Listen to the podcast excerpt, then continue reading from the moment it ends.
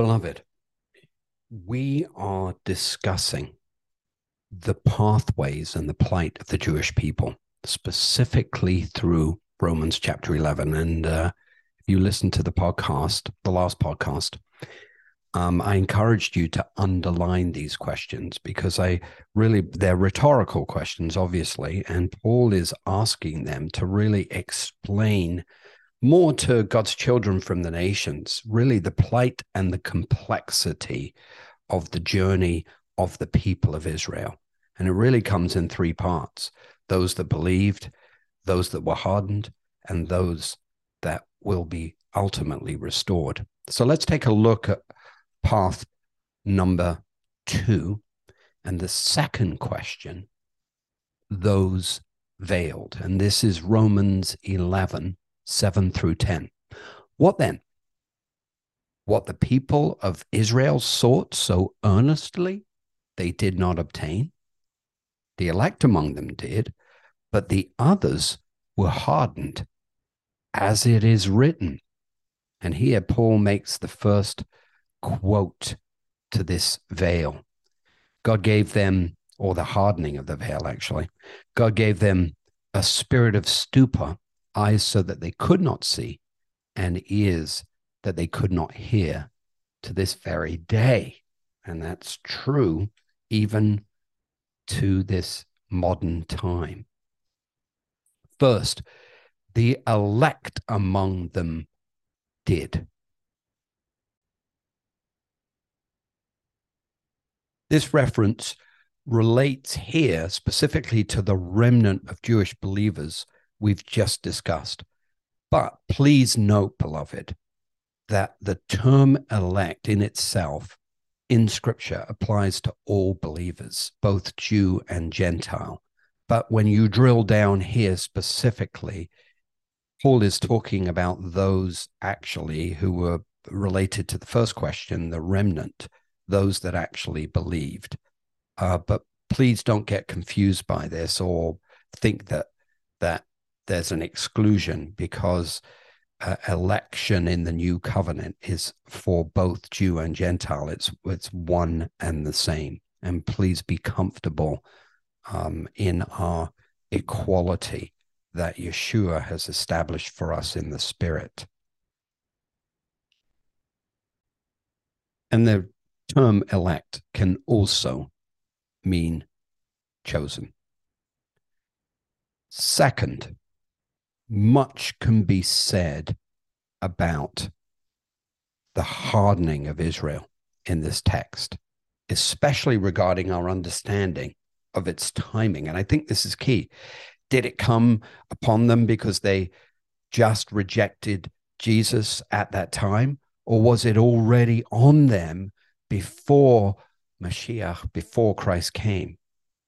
And I think I uh, alluded to this in the in the previous podcast, but in my second book, the Ezekiel Generation, I've really detailed this, and uh, there's a great chapter. It's uh, it's it's chapter eight about the veil, about the veils, um, and um, how the veils actually came about uh, in and through Israel. And I really encourage you to read that. You can uh, you can get uh, the Ezekiel Generation from any bookseller, but you can also go on our website and get it um, as well if you want to.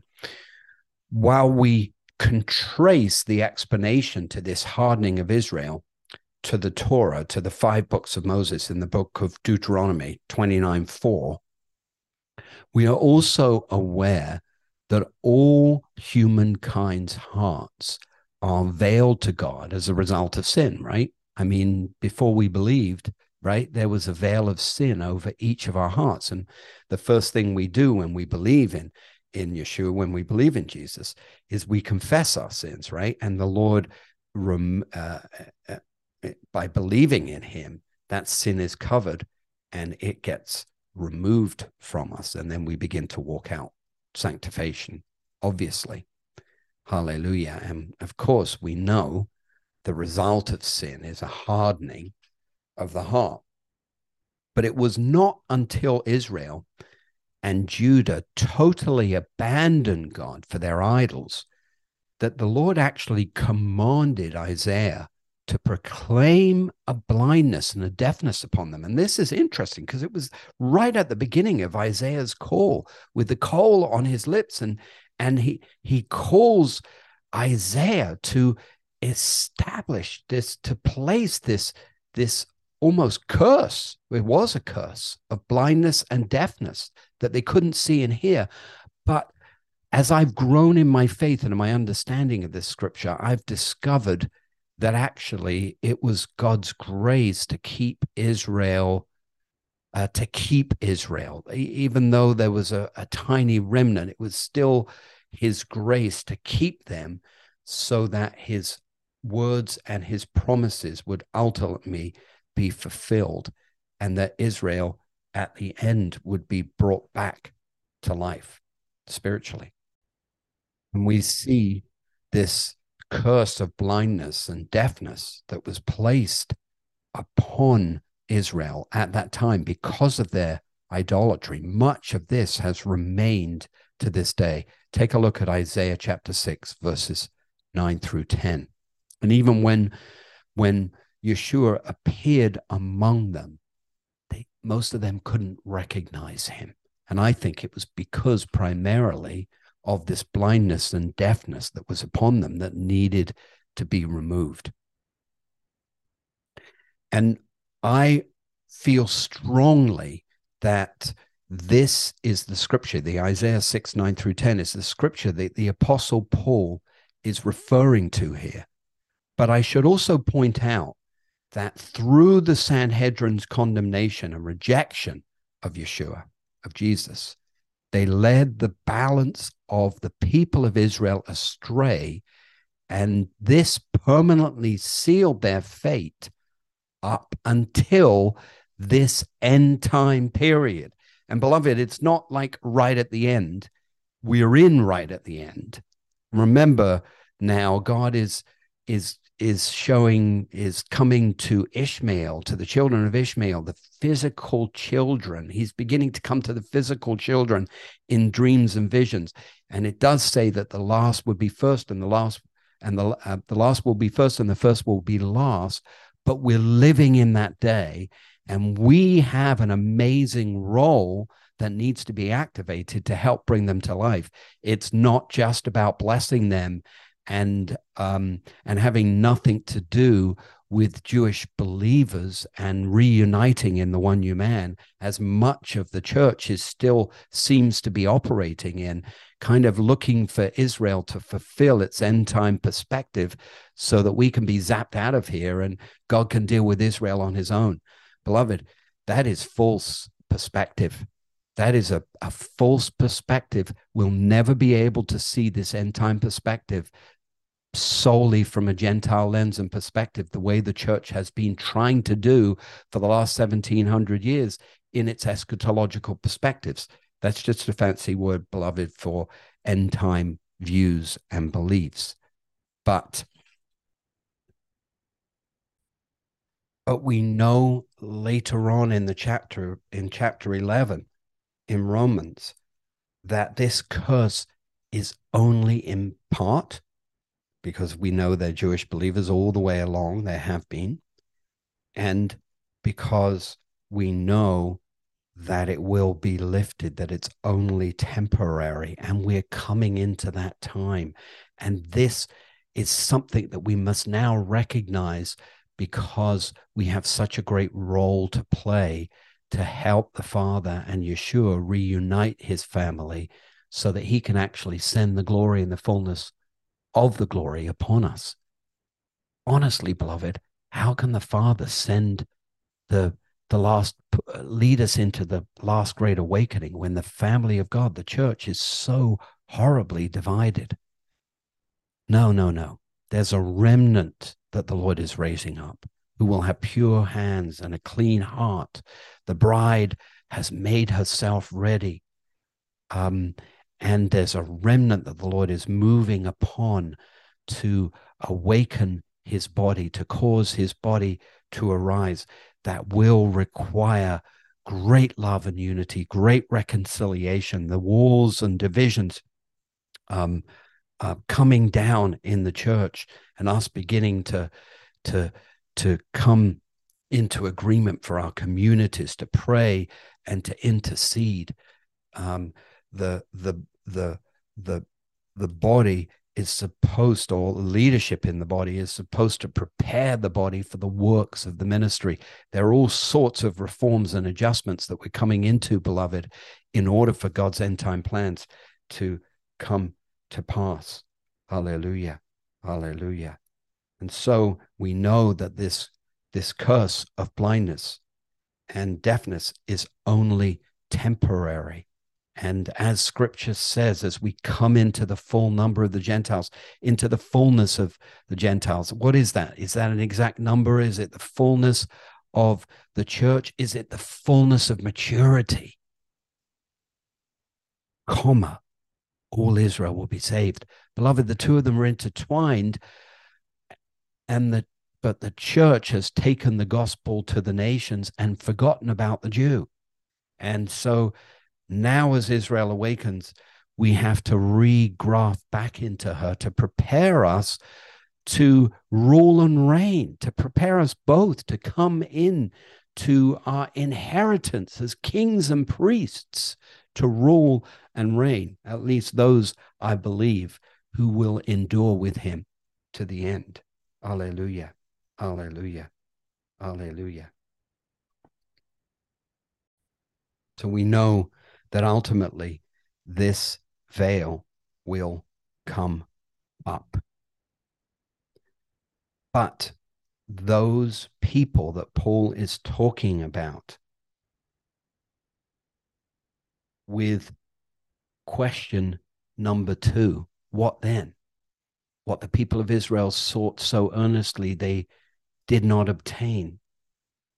We know that they have been hardened. We know that they faced a judgment and a dispersion. And the early church recognized that. But what it missed was the restoration. And of course, we're now in that time. Alleluia. Alleluia. Alleluia.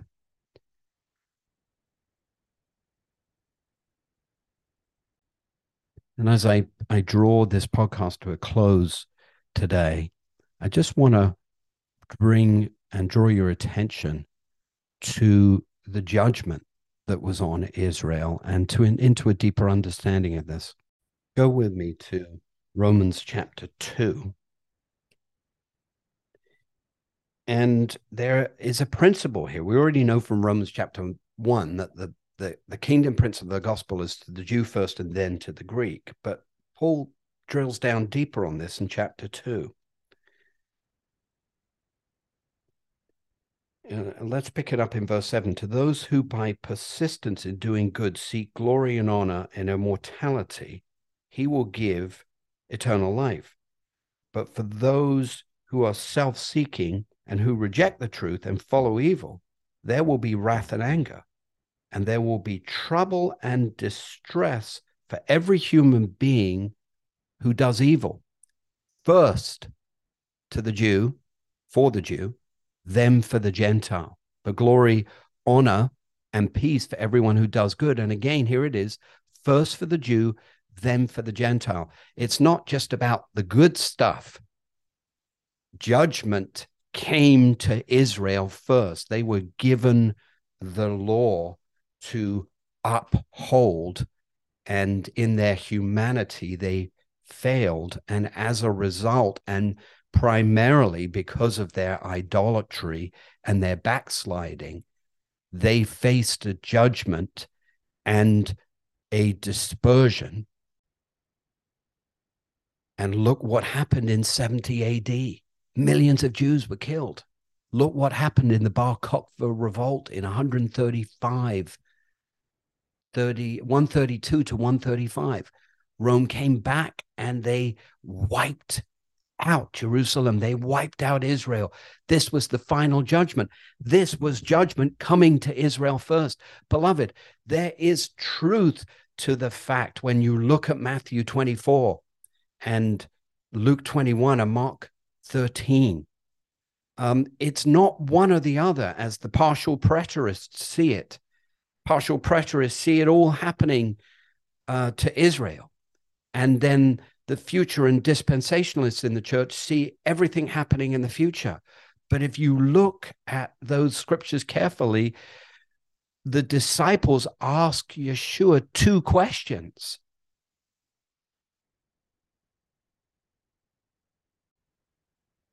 When will this happen?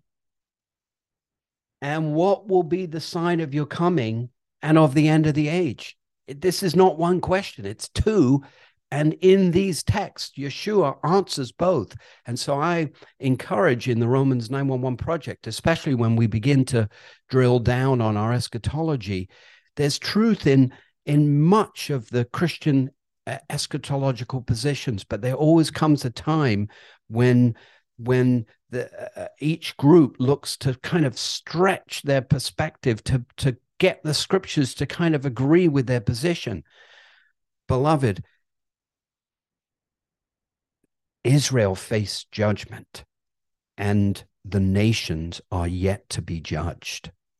And I know there's still an, an, additional judgment on Israel to come in. We know we're, we're to come into the time of, of Israel's um, um, of um, the, the the time of, and I know we're supposed to come into the time of Jacob's trouble as well, but we know that the uh, before Yeshua returns, there is a last great judgment uh, and accountability to sin, and the world will be dramatically impacted. But it's not one or the other; it's both. It's both. And of course, Scripture speaks of this restoration towards Israel, covenants and promises all over the Hebrew Scriptures and um, this uh, is is what we're going to begin to look at next. But before we do, I wanted us to take a journey into Israel's experience with the law, and for us to really understand what Israel was used to face, not just for themselves, but really for all mankind. Think about it. Could Jesus Jesus have come if the law had not been given to bring sin into account. So God had to choose someone to release it to, but it has an effect on everyone, all humanity, all mankind. So we're going to look at that in uh, the next podcast, and then we'll begin to take a look at um, Israel's restoration, beloved. So until that time, may the God of Israel richly bless you. Lots of love in Yeshua.